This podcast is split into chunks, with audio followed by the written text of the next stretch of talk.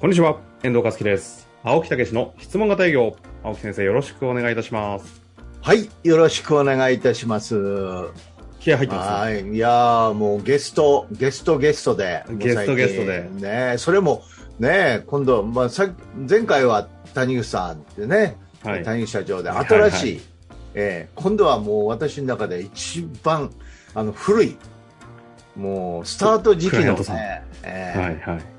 実はね、質問型営業もまだやってない頃なんですよ。まだ生まれてない頃のね。生まれてない頃なんですよ。私がどうしようもないい。青木先生も知ってる可能性もあるのでね、いろんなこと楽しみにしてるんですけど。はい。まあ、前のアメリカの教育カリキュラムをやめて、そして自分でもうミッションライフコーチングっていうのを立ち上げて、はいはいはい。ええまあ、その頃ですよね。その頃。はい。まあ、ということでね、はい。ゲストご紹介させていただきます。株式会社入船代表代表取締役社長の入江社長にお越しいただいております。入江社長よろしくお願いいたします。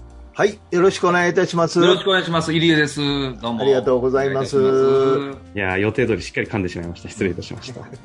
ということで、入江社長、あの私にとって久しお久しぶりでございますって感じなんはいですけ、どね。こちらこそ。お願い質問型営業10周年の時に私あのお会いしているんで、そうそうそうそう。その時ね、あの、スピーチを、あーしていただきましてね、体験スピーチ10周年の中でのね。それから、大阪の産業創造館なんていうところのね、スピーチとか、もうとにかくね、結構ね、私が、あの、お願いして出てもらってるんですよね。この前もマスタークラブでもね、1周年でお話をね、していただきました。ありがとうございました。はい、ありがとうございます。あの入船さんはね、はいイエ。スかはいしかありませんから。は あの簡単にねご紹介いただきたいなとは思うんですけども、はい100周年の100年を超える会社で従業員もね社員さん1200名超えるような巨大な会社なんでちょっと簡単に会社の概要をご説明いただいてもよろしいですか？い。はい。はい。創業が大正5年4月でして、うんで、まあ、料亭からスタートして、で、給食、外食と形を変えながら、まあ、一貫して食の事業に携わっている会社です。で、事業は、レストラン事業と給食事業ということで、で、レストランが、まあ店舗数が今29店舗。うんで、給食が、まあ1日約1万食と、それから委託給食といって、工場の、あの、食堂とか、寮の食堂を運営させていただいている委託給食ですね。この拠点が今11拠点ほどやらさせていただいております。で、まあ、従業員が今、あの、おっしゃってましたように、まあ、社員というか、あの、社員とパートアルバイトですね。まあパートアルバイトの方をパートナーと呼んでるんですけど、手前の。で、まあ、合計、えー、今1200名というふうな、はい、あの、状況でやらさせていただいております。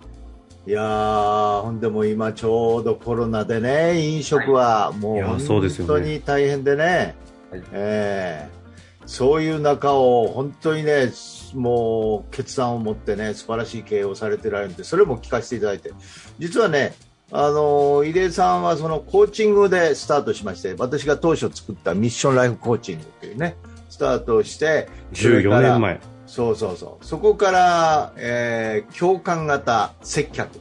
うちで行くと質問型接客なんですけど、入江さんのところでは共感っていうのを強めようっていうことでね、せ共感型接客っていうのを店舗に入れていただいて、今度は店舗の方のリーダーの人たちにセルフマネジメントっていうのを入れて、そして、えー今はちょうど給食関係で、えー質問型営業っていうのをね、順次送り込んでいただいているという、もうフルコースですよ、フルコース。14年間かけたフルコース、はい。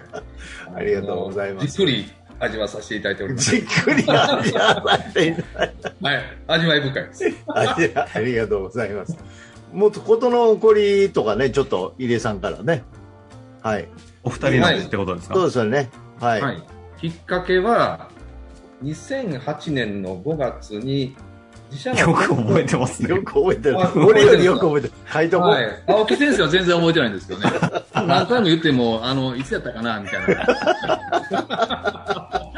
私はよく覚えてるんですね。ええはい2008年5月まあ、その時に店長会議の勉強会で、青木先生にお越しいただいて、で、まあ、その後ですね、あの無料コーチングをやってるということで、で、私もちょっと声をかけられまして、うんうんで、どないしようかな思って迷っとったら、もう先生が手帳を広げて、じゃあ、入江さんこの日ねってバッとこう、ちょっと待って、聞いたことある、その話。で、あの、まあ、それとも嫌なのしゃあないな、みたいな、感じでスタートしました。さすがやな、みたいな、クロージングがさすがなんですか、それ。それ、なんか、我々が習ってるクロージングの仕方と違う気がするんですよね。うんまあその頃まだ名残があるから。なるほど。いや、いいですね。はいはい。まあ、それで、まあ、始まったということですね。今の質問型営業でいうと、あの、アファメーションとか振り返りと言われる部分にそうです近いやつっねてこと。ですね。はい。まあ、ですんで、すごくやっぱり、私もその当時、まあ、まだ常務でしたけど、まあ、えっと、自分で立ち上げたわけじゃなくてね、あの、そんなにこう、まあ、現場のこともよく分かってませんでしたからね、うんうんうんあのずっと叩き上げてきたわけじゃなかったので、まあ、銀行に行って、で、現場に1年ほどいて、まあ、まあ、本部におりましたんでね。やっぱりちょっと自信がなくて、で、まあもちろんあの会社良くしたいって思いがあったんですけど、どうもちょっと空回りしてたようなところがありましてね。なんかこう、あの、なんか正しい方向を示さなあかんみたいな、そんなことで結構力みながらやってて、優秀やもんね、ほんでもね入江さん。はい。ね。あの、神戸大学を出られて、あ、はい。そうなんですか。そっから銀行へ入ってみたいなね。えー。はい。うん。普通に、あれですね、じゃあそのまま行ったらエリートのような道筋だったところから後継者として継がれて、そうはい格好は計り知れなそうですけど。うんでそこで何とかしたいなと思ってたタイミングがあったのでそ、したら変なおっちゃんが手帳を開いて待ってたと。ええはいはいはい。ちょうどこう、もう吸い込まれるように。吸い込まれるように。はい。めっちゃおもろいな。青木先生めっちゃ喜んでるじゃないですか。で、まあ振こり返りからですね。公演どうでした？公演は。はい。公演は。公演。ええ一番最初行った時の私の公演は。あ、すごく、あの、良かったですよ。感動しました、本当に。あ、そうですか。ええあ、こんな考え方があるんや、思って。はい。まあ、あの時なんか冊子をお配りいただいて、ええええで、何でしたかね、あれ、やっぱり自分次第みたいなところですかね。ああの、サーカスの像みたいなお話もされてて、はい。はい。結局自分で勝手に自分の限界を決めてるみたいな、どこでまあよく使った話ですね。はい。えーよく覚えてます。なるほどねか。ということで、ええはいはい、感動したの覚えてます。はいそこからずっとね、えー進んでってというようなことですよね。はい、そうですね、うん振り返り中心に、ええはい、まあ良かったこと、うんできたこととかを、うんまあ、1日3つ、はいはいはい。まあ、NG を1つ書いていくみたいなそうそ感。じでずっと。その振り返りも随分内容のね、振り返りの仕方も変わってるという。歴史、ええその振り返りの仕方が変わってる歴史についてこなきながらやってるという、ね。はい、昔はもっとシンプルでしたもんね。はい、今ちょっとあれなんですね。複雑手なんですね。帳ももっとあのちっちゃくてそんなに書かなくてよかったんですけど、最近の振り返りめちゃくちゃこう、大きくなって、え量も増えてみたいな。なんかそういう中で質問型営業でじゃないですか。営業を飲食店に取り入れて何かこう大きな動きがっていうのがなんか正直イメージが湧かないところがあるんですけど、どんな変化があったりっていうのって？そうそうそう。だからまずその自分のそのコーチングで、やっぱりミッションとかビジョンを入江さんが作っていただいたっていうね。はいその自分自身のね、会社の理念はあるでしょうけど、自分のこう方向づけをこう、えーしっかりと作っていただいたっていうね、とこがスタートやと思うんですけど、それそれはどうでした？はい。まあ、そこももちろんあの理念はすでにあったんですけどそうですね。もう一度自分を見つめ直して、え。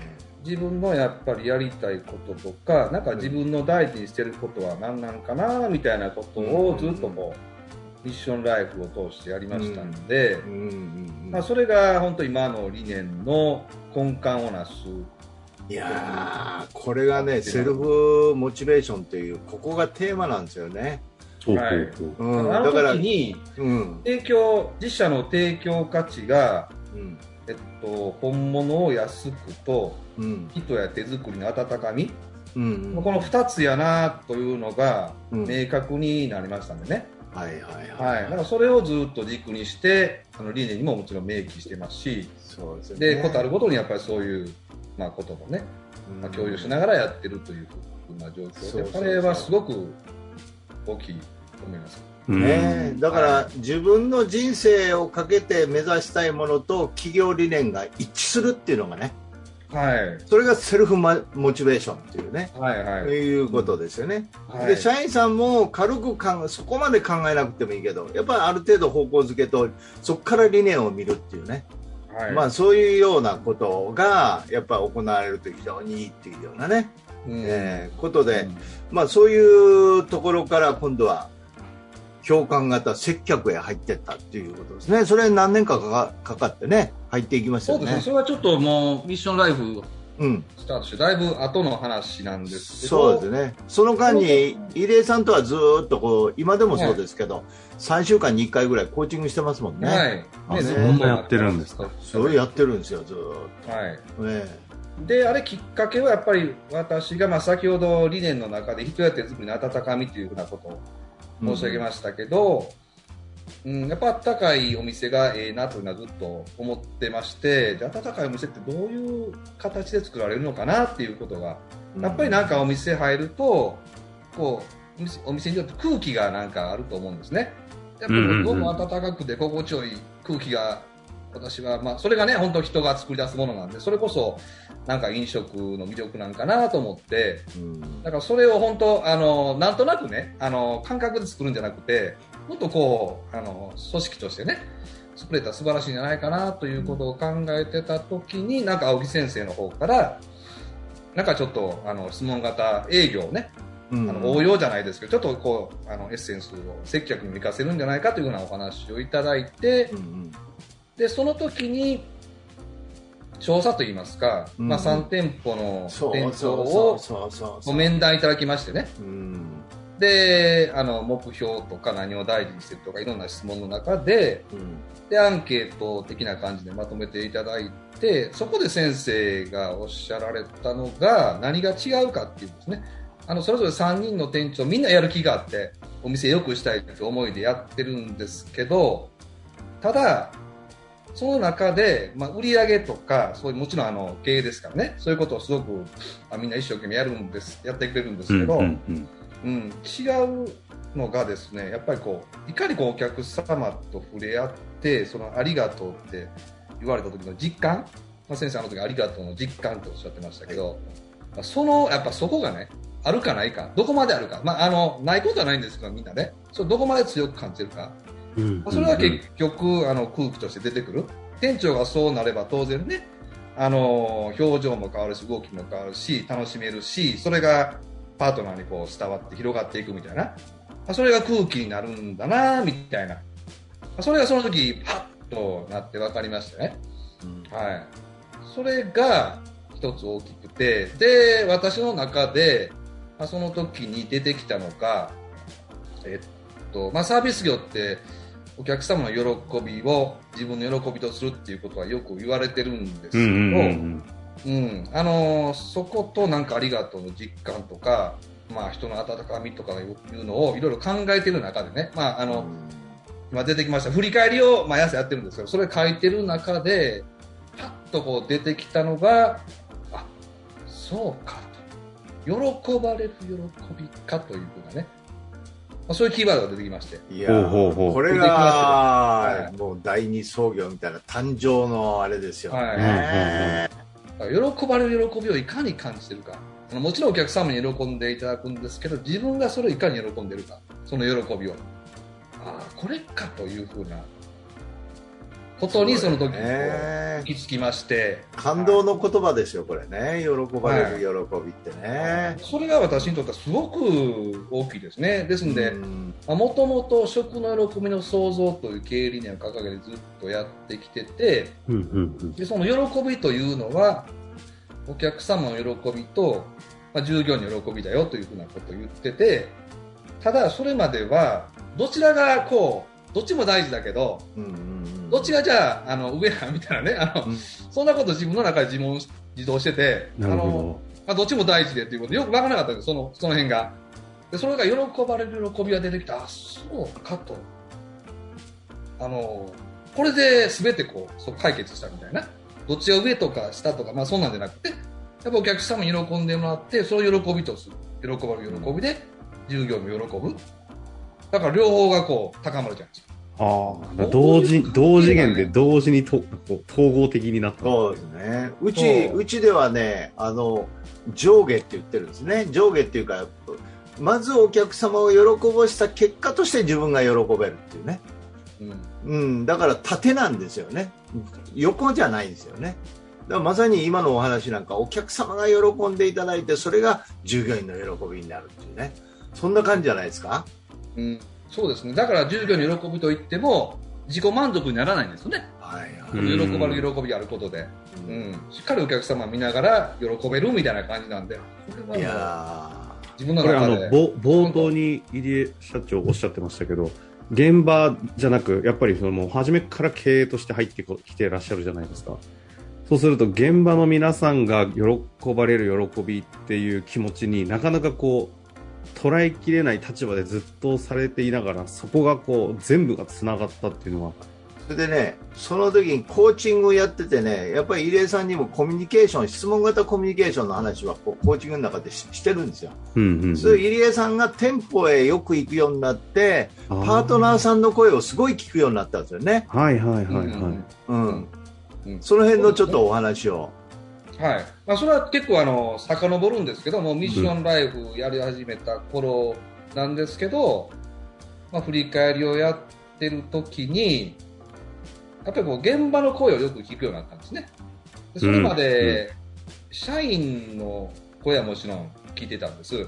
ただパートナーの方はそんなにそこまでねあの自分から声かけたりとか、まあ、そんなにそこに当時はあの重要性を感じてなかったというか、まあ、だからあの、まあ、タイミングがある話程度だったんでね、それにこうあのあんまり私もそんなコミュニケーションがね、そんな得意なことじゃなかったんで、あんまりだから自分からこう初対面の人に 話しかけてもできなかった。あんまりしなかったんですよ。それは先生との話の中でね、あのこうやってやってみたらどう？みたいな感じで言われて、で、あの仕事は順調とかどんな感じ？質問したらね、な順調ですって帰ってきますでしょ。あどの辺が順調なんって聞接客がやっぱりすごく楽しいんで、ああ、楽しい、素晴らしいなってところでどの辺が楽しいとか、そんな感じで聞いてるわけですね。はいはいは ほんなら、あの、結構、喋ってくれるんですよ、い。楽しそうに。うんうんうん、だから、そういう中で私も結構コミュニケーションを取るようになって、あやっぱり声を聞くのって、まあ、もちろんあの経営の参考になりますし、知恵を集めることになりますし、まあ、あとはすごい嬉しいことなんやな、みたいなね。そういう中になんか感動的な話とかいろいろありましたよね。うんうんうん。ねはいえ。うん。現場に行って話聞いていく中で感動的な話。はい。うん。感動的な話ですか？この前のほら、あの、喜ばれる喜びを息子さんに話したっていうやつ。息子さんに話した？あの、お母さんがパートナーで、パートナーさんで、ばあの息子さんがバイトにほら行ってて、あれいい話ですよ。あれちょっと、あー。ええ。ああの話ですか？あれはまあ、あのー社員のね、うん、方と話してて、で、いや、社長、私、喜ばれる喜び大事にしてるんですよ、言うて、いうことで、あ、それどういうことなん？て言うと、いや、私はもう会社でもちろんそうですけど、息子にも、あのーこういう考え方で仕事してるのよ、言うて、まあ、上手な方なんですけどね。で、喜ばれる喜びだってね、みたいな話をしてて。ってうん。じゃあそういう中で息子さんがまあ大学生になってこう焼肉屋さんでアルバイトをするようになったと、うん、でそこでねやっぱり接客が楽しくなってなんか自分に会いに来てくれるように、うん、もうななるような感じになったらしくて。でまあそこでねなんかこうお母さんの言ってた喜ばれる喜びこんなことなのかなみたいなね、まあ、そこで繋がっていったみたいな、あのところで、うんまあ、ですんで、喜ばれる 喜びが、そうやってこう会社内だけじゃなくてね、すごく外にもはみ出ていってね、うん。なんかこう、ある意味人生にもこう、影響、うん、与えるような、そんな、あの、状態になってるなということでね、ね。感じたというふうな、うんままあ、その時は、はみ出る喜ばれる喜びちゃうか、言うてね、いう話も。はい出てるで、みたいなもん。はい。はい。いや、なんかそこのエピソード聞くだけでも、会社の、それこそさっき言ってた、その雰囲気がいいか、こう、店って言ってた感じが、入江社長の言葉とその、社員の方との関係柄もすごい感じますよねう。んあまあこういうところから次はセルフマネジメント、ね。はいはいはい。えーそれから質問型営業と入っていく、うん。で会社の中ではねいろんな R1 とかねコンテストとかも始まるんですよ。お。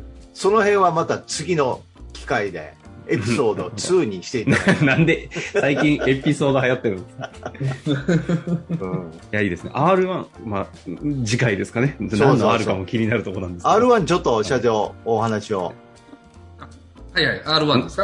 はいはい。何かってことですか？うん、何かっていうのは何かってところだけ。どういう？R1 は、えっと、パートナー中心の、まあ、イベント的なものでしてね。ほう。で、まあ、大体二十数店舗が参加して、で、まあ、都市によって違うんですけど、まあ、大体半年ぐらいですか？大体7月から例えば12月とかで、競い合うんですね。その、お店の評価を。うんうんうんアアンケートが特に中心なんです。アンケートの評価。はい、アンケートの回収枚数とか、その中身ですね。特に、あの、また来たいかどうかっていう項目があるんですけど、まあ、そこをいかにまた来たいと思ってもらうかみたいな。まあ、それが高いとより評価が高いみたいな。で、そういうのを中心に競い合って、で、あの、上位6店舗を決めて、で、翌年の2月に、あの、発表会するんですね。ファイナルステージって言ってるんですけど、まあ、そこでパートナーが、あの、5分から10分ぐらい、あの、プレゼンテーションしましたね。で、最終、あの、優勝を決めるというそんな、あの、取り組みなんですよ。これ R1 の動画がありますから音声だけでも聞いてもらいましょうか。あ ここで。聞けるよね。流せるんですか？流せるね、はい。遠藤さん、いいいんですか？流うん、して。流していいですよね。あ、どうぞ。ね。ははい。じゃあそれは次回。次回、は楽しみにしていただいて。はい、わかりました。ということで、今回ね、青木先生のゲストとして、入江社長お越しいただきましたけども、エピソード2あるそうですので、次回もぜひ楽しみにしていただけたらと思います。はい、ありがとうございました。この続きですねありがとうございました、はい、ありがとうございました。本日の番組はいかがでしたか？番組では青木武氏への質問を受け付けております。ウェブ検索で「質問型営業」と入力し検索結果に出てくるオフィシャルウェブサイトにアクセスその中のポッドキャストのバナーから質問フォームにご入力ください。たくさんのご応募お待ちしております。